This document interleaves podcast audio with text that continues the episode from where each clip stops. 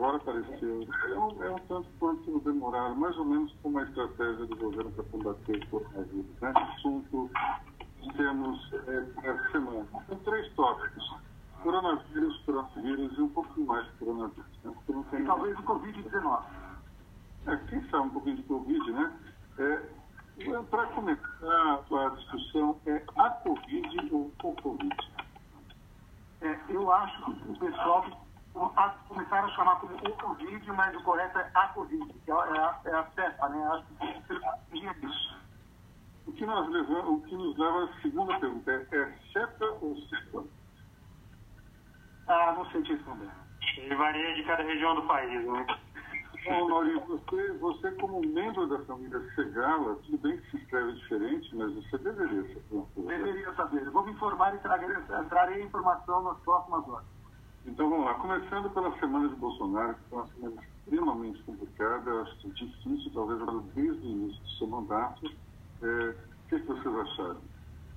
É, foi uma semana muito ruim mesmo, né? A luz começou no fim de semana, ele participando ali das manifestações do domingo, dia 15, cumprimentando, segundo o levantamento do Estadão, 250 pessoas na manifestação, chegando perto, é bastante gente. Uh, coincidiu com um momento de explosão de casos no Brasil, né? Quer dizer, a popularidade dele foi terrível. Né? Houve, houve três parilaços da semana contra o presidente Bolsonaro, embora também houvesse um parilaço a favor dele. Mas foi, eu acho que desde o início do governo foi a pior semana e certamente trará duros resultados para a popularidade do presidente.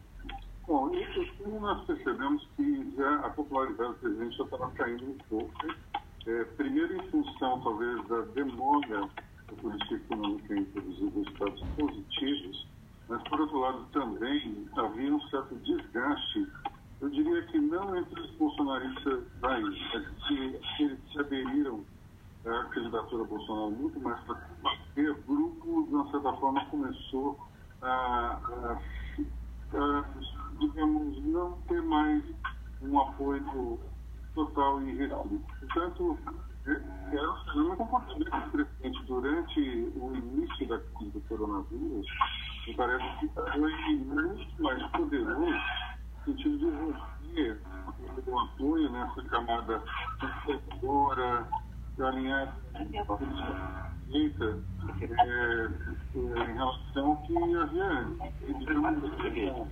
Uma luta no final que criou vive é, nos, nos pedaços. Né? A gente vê bairros que tradicionalmente, como por exemplo Moema aqui em São Paulo, Gianópolis também, mesmo bairros elegantes de outras capitais pelo Brasil dava para ver que o panelaço era muito forte. Deixa tudo já aí esquema. O que eu percebi foi que talvez uma timidez dos dois é, do a favor e do contra. Mas dá para ver que existe um desgaste. Existe um desgaste né? junto à elite, que foi uma peça importante para eles. É, eles é, não só o governo, como também vários deputados, vários parlamentares e, e, que também acabaram se desgastando com o presidente um pouco antes. Gente vê o movimento dele no PFL, mostra que, eles, que a discussão do desgaste começou em Caburos e foi mesmo se espalhando fora do das bases de apoio. É, eu queria falar o seguinte, toda sexta nós publicamos a imagem da semana e essa semana foi bem, bem recheada. Acho que cada dia mudou um pouco o que seria a imagem. Né? No domingo tivemos o Bolsonaro abraçando apoiadores dele na manifestação. Aí, no começo da semana, tivemos uma, uma reunião entre o presidente da Câmara, Rodrigo Maia, do Senado, Davi Alcolumbre, é, presidente do STF, é, o ministro Dias Toffoli, também o ministro Luiz Henrique Mandetta, para discutir ações sobre o coronavírus. E o Bolsonaro não estava presente, então estava estava isolado. O Bolsonaro, ele, depois, ele tentou trazer um pouco para si, né? Acho que é, bateu ali ah, para ele que a situação é grave. Todos estavam com, com máscara. Né? Assim, uma imagem bem simbólica dessa semana que o Bolsonaro foi perdendo o controle da sua situação e agora está tentando retomar para si para mostrar que o governo está fazendo alguma coisa. Chama atenção para mim, Luiz, é, eu acompanho a comunidade do mercado financeiro no Twitter, né? O pessoal chama de. Pela primeira vez em um ano e, três, quatro meses de governo Bolsonaro. Um instantinho, vamos fazer o seguinte, vamos fazer o seguinte, vamos, é, é, André e Lucas, desliga aí os microfones, eu acho que tem alguma interferência aí. Vamos lá. Está melhor agora? Lucas desligou, André desliga aí, por favor. Pois é, Luiz, eu estava falando que pela primeira vez eu vi no mercado financeiro um certo encontro com o presidente Bolsonaro. Não tinha visto isso em nenhuma outra ocasião. Isso fervorosa, eventualmente eu acho que vai ter alguma interferência no som. Mas nessa É, semana. e aí o meu pai provavelmente vai parar, vai esperar passar a interferência e aí a pessoa voltar a falar. Agora eu Então acho é só que nesse, mar de, de problemas, essa avalanche de conclusões pelo presidente, É, chama te- atenção a postura te- do te muito ministro tempo, da né? Saúde, Mandetta, né? Eu acho que é uma postura serena. Eu vou tentar marcar aqui os minutos que- o Eu vou tentar ma- Nossa, nossa, talvez senão. É, não deu, né? E que foi um muito interessante a figura do chefe, né? Não, O não, não, não, não, não faz sentido. mostrou até um certo preparo para enfrentar uma crise. O ministro dele, subordinado dele, que foi É, tem tudo da instalação Mandetta, que eu acho que, que é bem forte. Só um instante, André.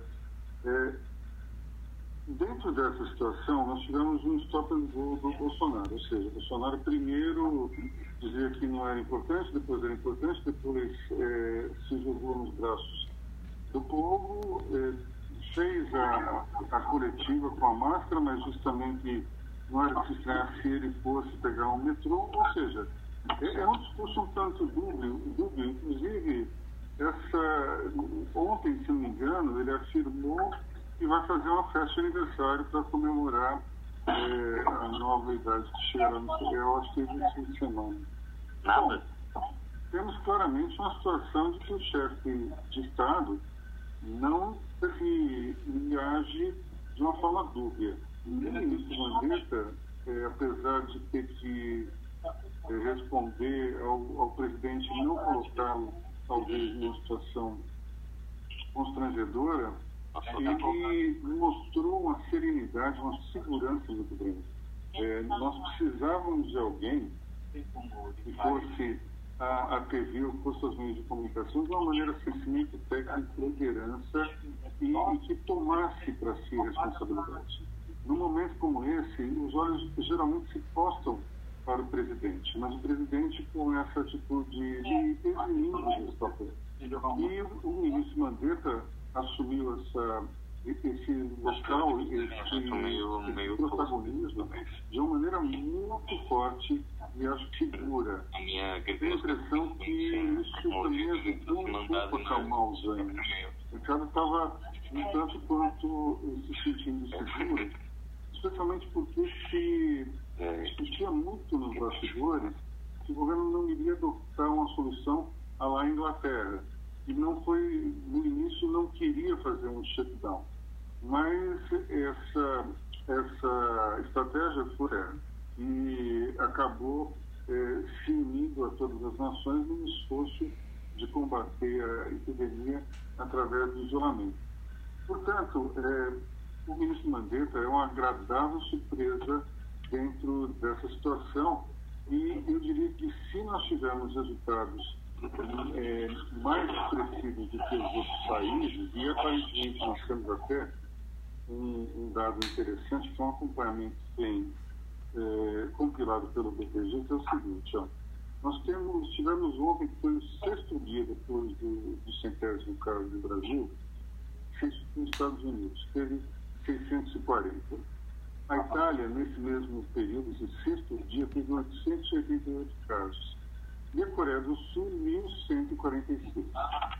Agora, vamos, vamos comparar com o Chile, que ainda está no seu quarto dia de pandemia após atingir centésimo caso. É, no quarto dia, que é onde dá para se comparar com o Brasil, nós tivemos 291 casos. O Chile teve 342. Aparentemente, é uma pandemia que se espalha aqui no Brasil de uma maneira mais é, demorada do que nos outros países. Mas ontem nós tivemos uma, uma videoconference com o médico Cláudio Lucandelli, que é do Hospital Albert Einstein, e ele dizia que, apesar desses números ainda é um pouco cedo para que nós comemoremos e achemos que é, aqui está tudo é, correto, está ah, tá tudo sob controle. Vamos esperar um pouco ainda para uma, uma conclusão mais forte, uma conclusão mais baseada em fatos. O que eu vejo também é que nosso país, é, nós tivemos aqui no nosso país uma predisposição maior do, das pessoas a se manter mais em casa do que na Itália. Quando a Itália decretou, por exemplo, o fechamento da Lombardia, o número de casos já estava muito mais alto do que aqui no Brasil. Talvez isso seja um fator. É, é, eu acho que se, esse, se os resultados forem bons, ele aparece como um nome muito forte no cenário político daqui para frente. Eu não digo que ele vai ser do gênero, mas, primeiro, o ministro de é médico, mas é um político, é um deputado federal, e a gente pode esperar dos voos maiores daqui para frente. O André queria falar alguma coisa. É, bom dia, meus caros. O que, o que me chamou muita atenção foi, uh, nesse cenário todo, a, a, diferença de apresentação, tanto no aspecto político quanto no aspecto técnico, uh, entre São Paulo e Brasília. O governador de São Paulo se cercou o tempo todo de profissionais, digamos assim, é, fez uma coisa que o Bolsonaro não costuma fazer, e isso eu, eu ouvi do general Santos Cruz e também do, do, do finado Bebiano. Assim, o Bolsonaro não fez a lição de casa, enquanto que o governo de São Paulo, o governador de São Paulo fez a lição de casa, fez uma apresentação extremamente técnica, apresentando soluções. Mesmo que em alguns momentos ele tenha aberto, enquanto que em Brasília isso não aconteceu. O Bolsonaro não assumiu o protagonismo e nitidamente ele não fez a lição de casa. Assumiu o Sabeliano, enquanto que em São Paulo, e é o que me consta nos outros por parte do governador, tende a se repetir. E o, a situação é é, obviamente gravíssima e é o espaço, é o espaço para os pesquisadores, para os médicos, para as pessoas de conhecimento técnico aparecerem no cenário para orientar a população. Não foi o que aconteceu em Brasília, apesar do excelente desempenho do Mandetta.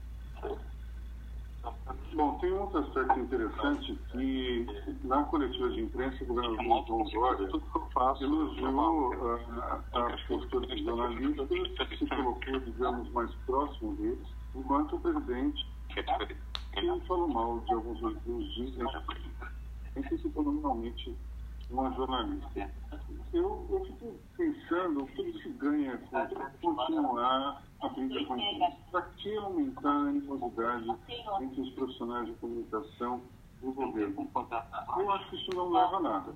Nós temos uma situação gravíssima, manda um, culpado, especialmente na empresa, na imprensa, cujo principal é, atributo é justamente comunicar se vai falar que o vídeo era de 2015, de ter visto o vídeo que ela postou, não foi de 2015, tudo bem.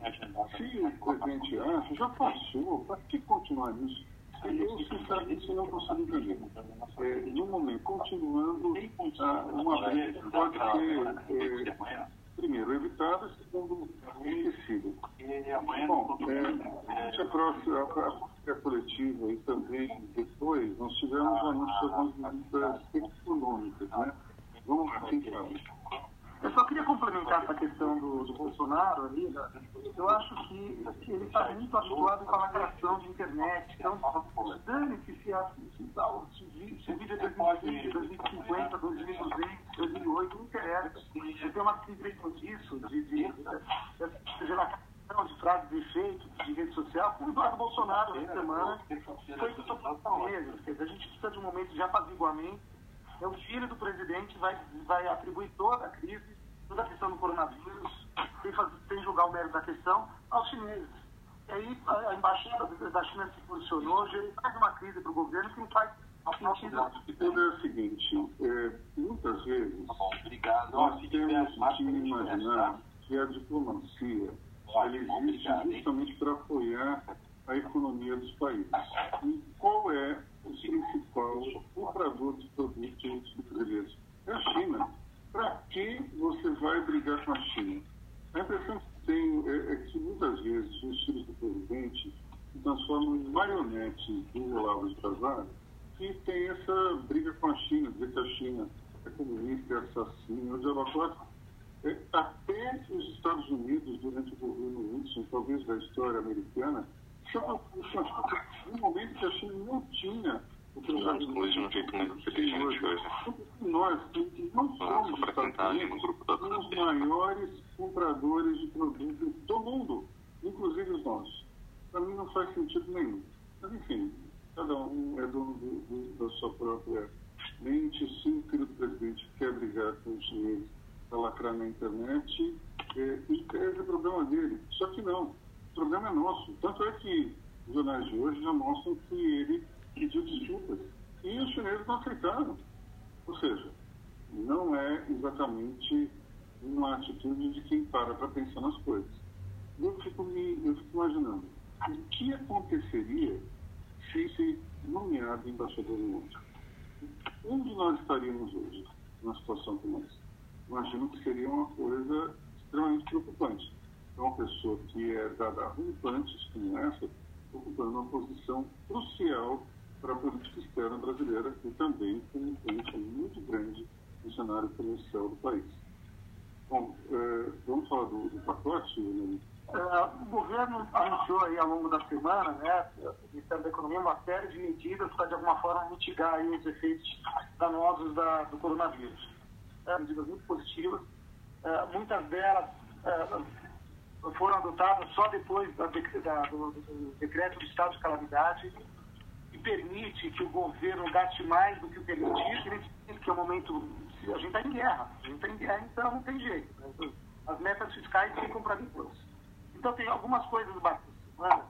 A Caixa entendeu, adiou a cobrança de dívidas por 60 dias, né? Houve linha de, foram criadas linhas de crédito para micros e pequenas empresas que vão sofrer muito nessa crise. Né? Você imagina um dono de restaurante agora que, que não vai ter movimento por no mínimo 30 dias, talvez mais. Isso é muito sério. É, então, de maneira geral, acho que as Bom, isso provocou esse respiro da Bolsa, não, Jânio? Sim, o, a, a, esse pacote de medidas associado aí com, com a eficácia, a, a, possível eficácia do novo medicamento do coronavírus animou os mercados hoje, né, Ricardo? O mercado estão subindo 4% agora de manhã, né? os Estados Unidos chegaram a subir 7%, que eu vi cedinho, é, respiro, mas ainda a, a, o cenário de incerteza, acho que é importante a gente ver. Dentro do que o, o Amauri acabou de falar aí dessas medidas, o Senado deve voltar hoje é, em plenário virtual, por conta de toda a situação. O Senado, acho que, se eu não me engano, um terço dos integrantes tem mais de 60 anos, então está nesse grupo de risco.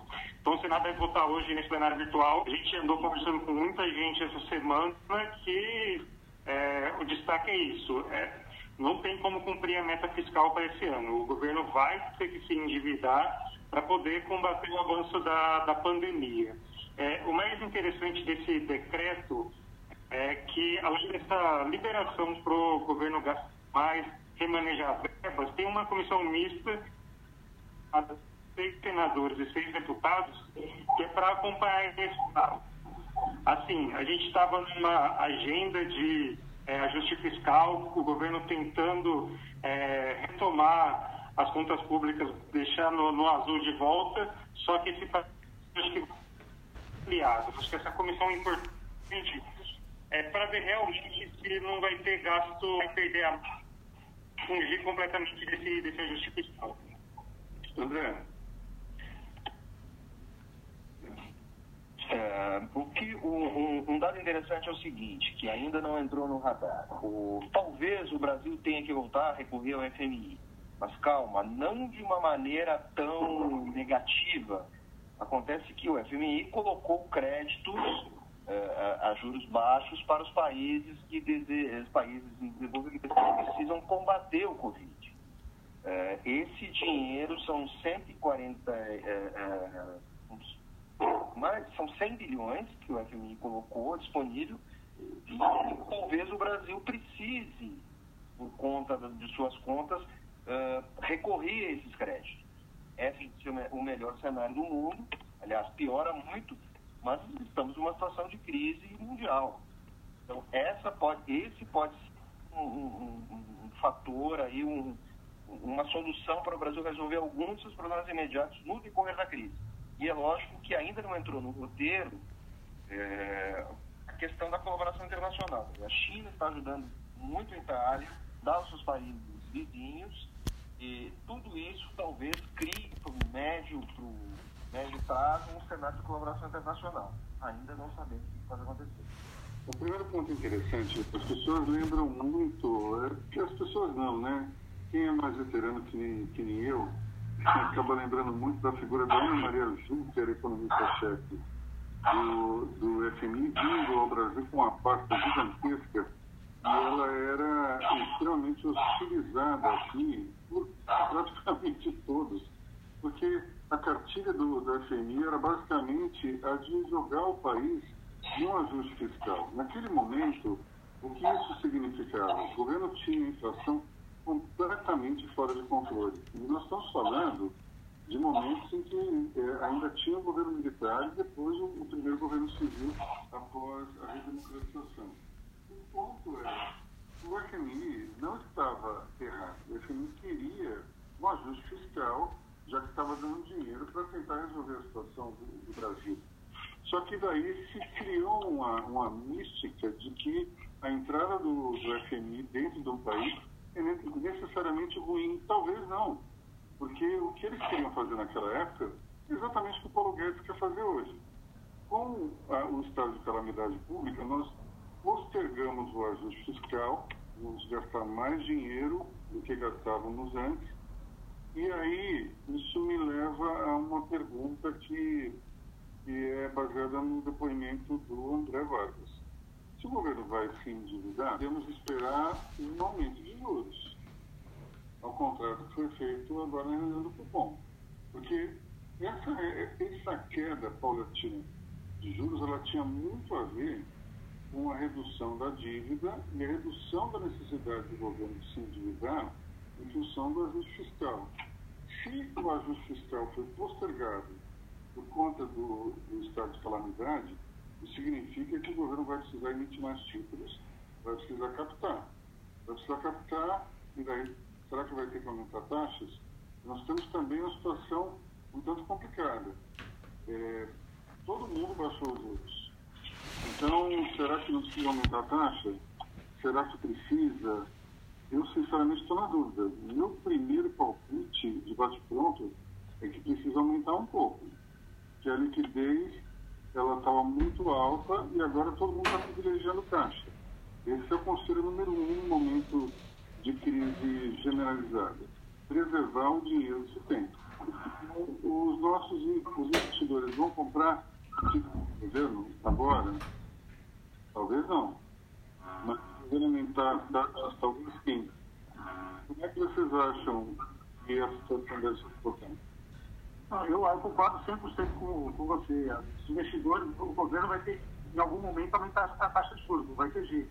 Aqui, a, a, a dos juros ontem, né, na quarta-feira, foi meio que no desespero. Quer dizer, o governo, assim como todos os tentaram conter a sangria da Bolsa, dos mercados. Né, as ações ali despencando, voltando para os níveis de até de 2008 que eles estavam. Né, algumas ações no Brasil voltaram 10 anos atrás. Então foi meio que no desespero, mas agora, agora eu acho que uh, no futuro próximo certamente é inevitável que a taxa volte para acima de 4, talvez até pertinho de 5. Eu vi ontem algum economista falando exatamente isso.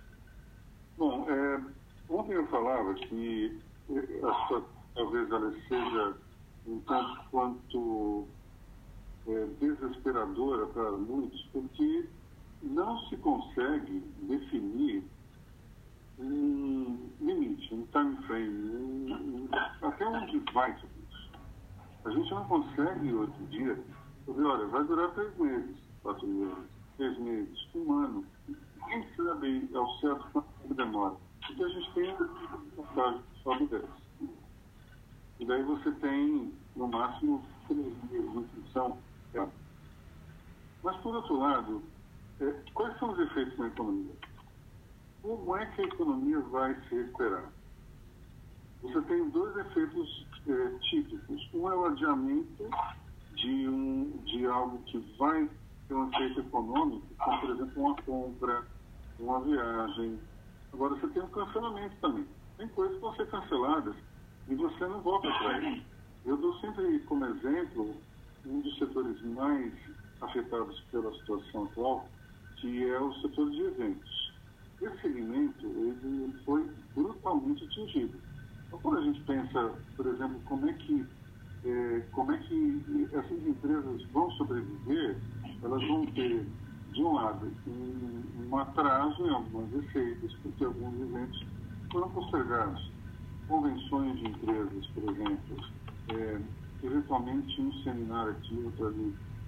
Agora, vamos pensar, por exemplo, em eventos como São Paulo, São Paulo Fashion Week.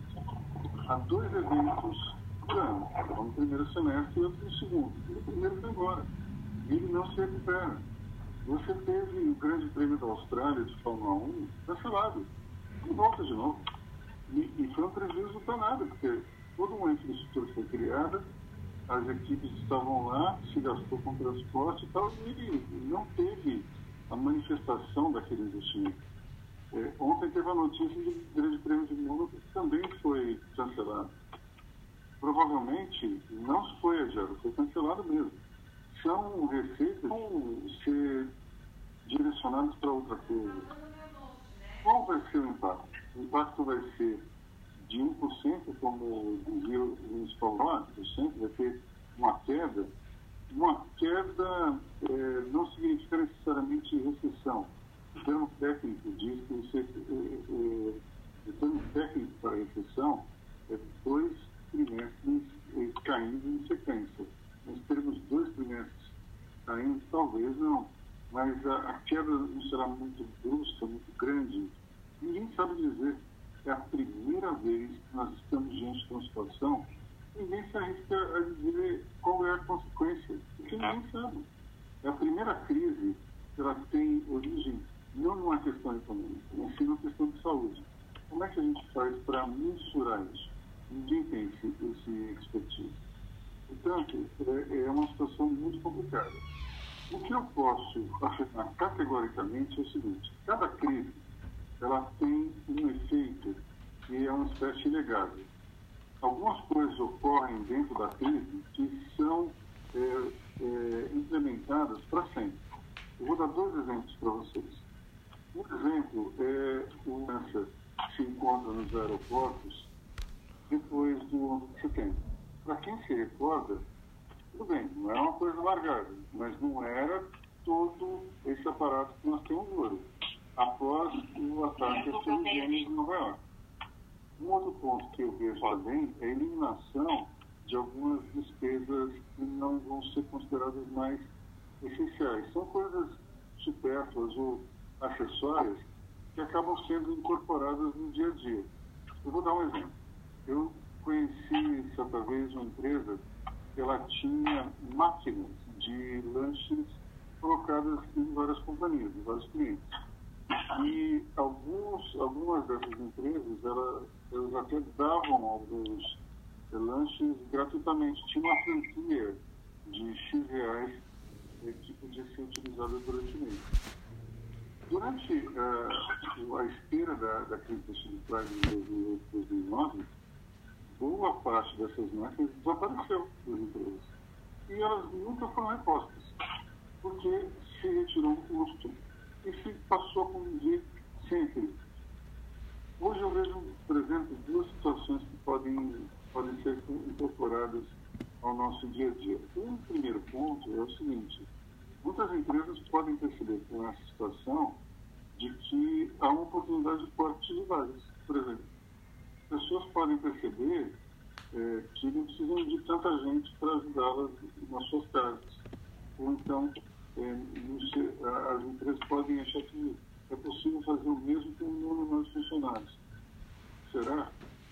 Não sei, mas pode ser. É uma chance de, de bem alta. Segundo ponto importante, é, home office. Nós aqui estamos quase todos é, falando das suas casas. Eu estou aqui no escritório, mas estou sozinho. Então, é, quando você tem essa situação, será que não vai ter um legado de comportamento daqui para frente? Será que as empresas não vão estimular mais o home office se funcionar? Porque também pode dar tudo errado. Pode ser que seja um caos absoluto, as pessoas não se adaptem e daí volta tudo como antes. Mas a minha percepção é que muitas pessoas vão se adaptar ao home office e esse hábito pode ser incorporado. Sendo incorporado, qual é a primeira consequência que nós temos? Talvez as empresas aluguem escritórios menores, reduzam é, o gasto em, com real estate. Pode acontecer. Se isso acontecer, por exemplo, grandes multinacionais que gastam milhões e milhões em aluguel em pontos nobres. Pode ser de repente que isso não aconteça mais.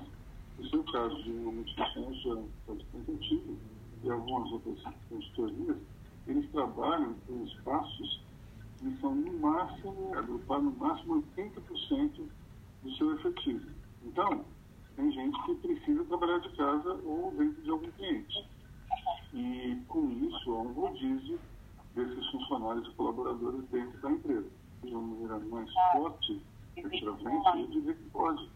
Isso tem implicações diretas no comportamento, no dia a dia da, da família, nos indivíduos e até no custo das empresas, porque muitas delas vão querer cortar é, aqueles gastos com aluguel, por exemplo, que é um pouco importantíssimo na composição custo. Talvez isso não dê para fazer nas fábricas, nas indústrias, mas nos hospitais, na indústria, lá no setor de, de serviços, é bem capaz que isso provoque uma mudança profunda dentro da, da escola eu acho que certamente isso ocorrerá e, e outros impactos, as mudanças da sociedade no futuro próximo, o trânsito da cidade vai melhorar, o, o, sistema de transporte coletivo tende a mudar também, se de fato as empresas adotarem home office. Né? Restaurantes corporativos, isso vai impactar todo esse mercado. Né? Eu estava lendo hoje mesmo uma reportagem no Valor falando sobre isso. Vamos considerar aí que os funcionários das empresas, grandes empresas, trabalham em casa a partir de dois, três, quatro, cinco anos. Eles vão enfrentar os mercados de restaurantes corporativos. Né? Então a gente tem uma esses impactos espalhando aí para diversos setores. Eu acho também bacana a gente falar da solidariedade, que é uma pessoas de momentos né? Uma coisa muito bacana, por exemplo, a Ambev produzir álcool em gel, eu achei uma coisa muito legal, algo muito legal. É, ela está produzindo sem nenhuma margem de lucro, sem, uma, sem margem, zero margem. É sensacional isso. O Burger King vai doar um milhão de reais para isso. Facebook, eu li também essa semana, que doou 100 milhões de dólares para pequenas empresas dos Estados Unidos. Mesmo os pequenos gestos dos, dos cidadãos, né, fazendo compras para os mais idosos, que são o grupo mais vulnerável. Então, a, a crise é dura, é severa, mas é, existem coisas positivas que ela desperta também. Eu, eu acabei de ler um caso em São Paulo, são 600 é, quartos que ele está transformando para fazer um hospital de campanha se preparando para uma situação de emergência que ocorrerá. É, é, eu acho triste falar uma coisa dessa, porque, afinal de contas, eu tenho uma, uma natureza muito otimista. Mas a, a gente precisa encarar a situação é, com base nos fatos. Vertiginoso de casos, mesmo no shutdown completo. A gente vê o que aconteceu na Itália, a Itália decretou uma parada total e, e a produção está contaminada, acaba contaminando, infectando as pessoas da sua própria casa.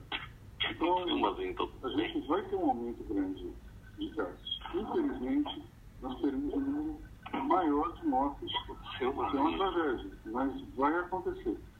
Então, quando isso Ah. acontecer, pode bater até um certo desespero. As pessoas ainda não experimentaram a situação. Eu conheço algumas pessoas que estão com coronavírus, mas talvez a maioria de nós não tenha essa possibilidade. Ainda não chegou perto de todo mundo. Mas o que eu percebo que em algum momento isso vai pegar. Quando pegar, aí talvez estão uma situação mais complicada do ponto de vista comportamental. Para isso também que nós precisamos nos preparar. Não é somente para uma situação de crise econômica, mas em algum momento pode bater um certo desespero.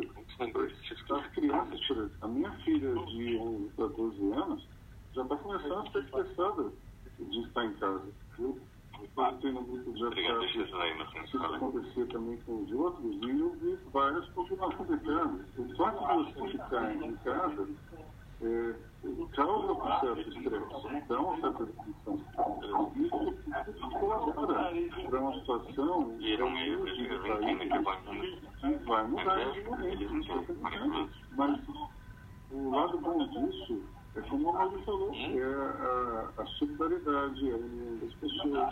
Passar É, que algumas famílias vão não consigam lidar bem com a proximidade, mas o fato é que é muito importante a gente ter essa ligação no que há de positivo. Nós vamos trabalhar e temos que ficar é, é, isolados, que isso traga alguma coisa boa, seja pelo menos uma aproximação com os familiares, que seja pelo menos um- uma disposição que seja, que seja solidário. Isso é importantíssimo. E talvez esse seja um dos legados que você esteja que você acabou de falar, Maurício. É, se a gente não tiver essa preocupação agora, é, questão econômica em algum momento vai voltar. Você vai ter empresas que vão quebrar, isso é verdade. E isso acontece em toda a depressão econômica. Mas em algum momento a economia um todo não retoma. É, a, a vida das pessoas, isso não se recupera. E por isso que a gente tem que ser engajado, tem que ser solidário. Luiz, é, acompanhando até o raciocínio seu do, do eu acho que o mais importante nesse momento é isso. Todos os. É, na saúde, né? Para conter o avanço desse, dessa doença. E falando sobre isolamento, série de restrições, para que isso não se espalhe ainda mais para o interior do Brasil. A gente está em São Paulo e ainda a gente tem uma, uma estrutura, uma rede mais preparada para atender essa situação. Se isso se espalha é, para o interior, não tem uma estrutura suficiente, porque cidades, principalmente as pequenas, precisam levar os pacientes para cidades médias, é, cidades é, que têm uma, uma região maior. Isso aí não, não vai dar conta. Acho que o, o mais importante disso, dessas restrições, desse isolamento, é que isso não se espalhe ainda mais pelo interior. Você tocou num ponto importantíssimo, que é a questão da estrutura da rede hospitalar e do sistema de saúde. Esse é um ponto, na verdade, tudo está relacionado a isso. Essa não é uma crise econômica, como a gente falou, é uma crise de saúde e todo esse lockdown, esse shutdown, existe para que não, não haja um comprometimento, um estrangulamento do sistema de saúde. Quando a gente pensa que 20% dos infectados pode ser eh, hospitalizado, desses 20%, um quarto, ou seja, até 5% do, do total dos infectados, eh, vai precisar, tem a necessidade de um número de leitos enorme. E você precisa ter, por exemplo, os chamados ventiladores. O custo de cada ventilador é de 60 mil reais. Só que por conta da situação já tem gente querendo vender a 100 mil. Ou seja, está falando aqui de, de solidariedade, mas a lei da oferta e da procura ela é absolutamente implacável. O preço de um ventilador praticamente dobrou em uma semana. Então, eh, temos esse problema sério, que é nós estamos lidando com uma pandemia que pode gerar um colapso total do sistema de saúde por conta da necessidade de leitos de UTI, e esse é o ponto principal. Se tenta conter a circulação de pessoas, para que a curva de contágio seja mais leve. Por isso você não entupa os hospitais pessoas eh, sofrendo de síndrome respiratória. E, além disso, como o Lucas bem observou, você tem no interior um número escasso de leitos de UTI. Só que em São Paulo, por exemplo, o distrito da Bela Vista acaba concentrando os hospitalares de UTI. Parelheiros, por exemplo, Parelheiros, por exemplo, tem 0,1. Em Itaquera, 0,1. Então, só aí a gente já tem um problema. Porque se a epidemia for muito forte na Bela Vista, há condições de, de se enfrentar o problema, tanto usando a rede hospitalar privada como a pública. Entendi, mas eu Já realmente, nesses bairros de periferia, não existe realmente não sei como É fazer isso. muito complicado, não precisa ir até o interior do país.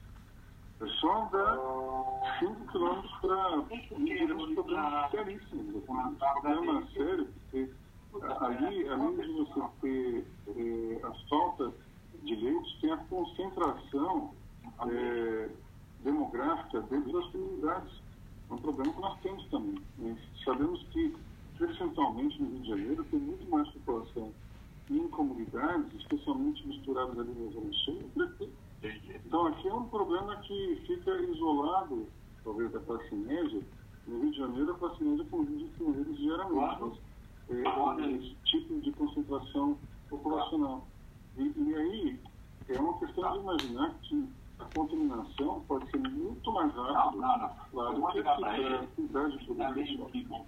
É um problema sério de saúde. Por isso que eh, a lógica do isolamento social, ela faz sentido. E as pessoas ainda estão, em alguns momentos, algumas falas do presidente da República questionando esse tipo de coisa, mas basta uma pessoa encontrar com, com 20 para contaminar 400. Essa é a pensar na, na questão exponencial, mas ela existe. É, é óbvio que quando você tem um isolamento social, a curva é menor. Essa pessoa que sozinha poderia che- é, produzir contagem de 400, talvez não faça isso, porque ela não vai encontrar tanta gente mais, como acontecia antes. Mas não deixa de ser responsabilidade. Uma pessoa que vários. Para que, que a gente vai fazer isso?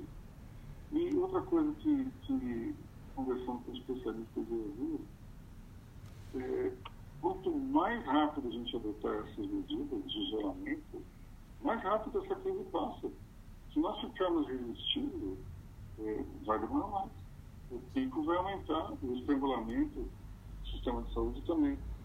Enfim, nós precisamos entender que é uma coisa importante. Eu preciso de uma, uma comparação com o simples estágio do, do luto ou da morte. Depende, as pessoas acabam falando isso de dependendo do, do grupo, né? mas o fato é que tem uma tem um livro que fala é da Elizabeth Rust Consilva, nós vamos ver essa, essa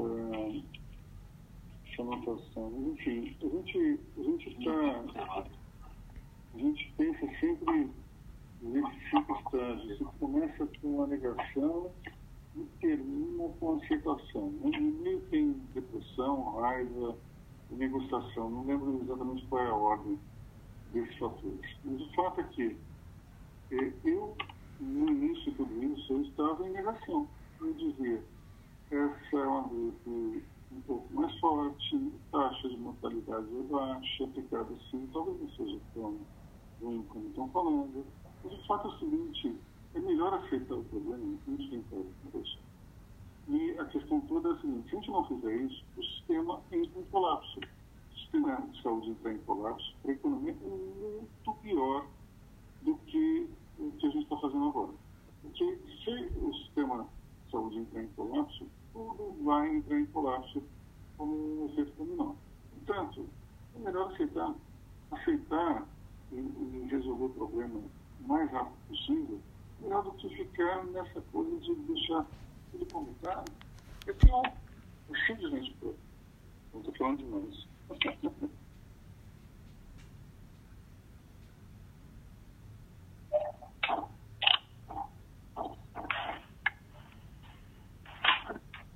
já estamos 50 minutos com o é, Alguém tem mais alguma coisa a falar? Acho que dos 50 deve ter falado meia hora sozinho.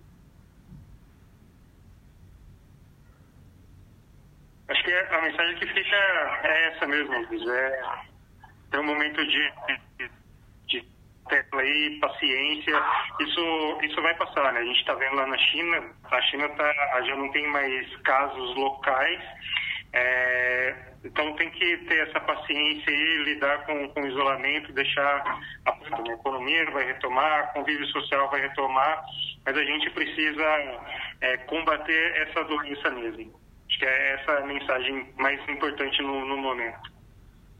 É isso aí, vamos vencer essa batalha. Ela vai ser difícil, severa, dura para todos nós, mas certamente será uh, superada.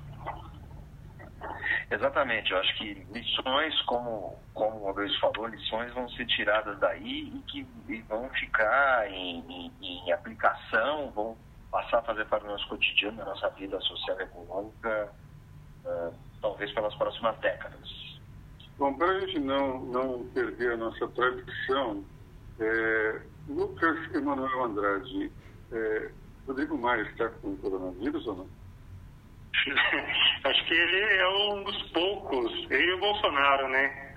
Dos poucos ainda lá em Brasília que não tem. Hoje saiu que da comitiva do Bolsonaro, que foi para os Estados Unidos na semana passada, é, 22 estão infectados. Alcolumbre está infectado. Eu acho que só Rodrigo Maia, Bolsonaro e Dias Toffoli, né? Por enquanto, a gente não sabe aí nos próximos dias. Maria, a gente não podia deixar um podcast passar sem cair Rodrigo Maia, né? Não é verdade? Afinal de contas, o, o Lucas adora Rodrigo Maia, né? Bolsonaro também está super feliz com, com o Rodrigo Maia. Agora, só mais uma coisa. Durante a... o Bolsonaro, né? Ele não pega coronavírus de jeito nenhum, né? A gente fez o sangue dele é poderoso, né? A, a, a imunidade dele é forte. Dizem que o sangue tipo O é mais forte e resistente ao vírus. Mas, em relação ao Bolsonaro, é interessante porque ele agradeceu publicamente na coletiva o Rodrigo Maia e o Alcolumbre. Foi a primeira vez que ele fez coisa. É verdade. Então a gente não precisa, não pode esperar tudo uma vez só, né? Quem sabe na próxima ele. Tem coisa ali uma hora que estava Então tá, pessoal, vamos, vamos ficar por aqui, porque já estamos com quase 50 minutos. Eu, a Luiz Eu pus ali o negócio, Tchau, tchau, bom fim de semana, bom isolamento para todos. Tchau, tchau, paciência, pessoal. Tchau, bom final de semana, bom isolamento, bons filmes, boa leitura. Até mais. Até vocês. Então, vocês bom trabalho, hein? nós, nós temos uma longa jornada pela frente. Nós temos um portal de notícias para tocar, então é isso aí. Tchau, pessoal. Tchau, tchau.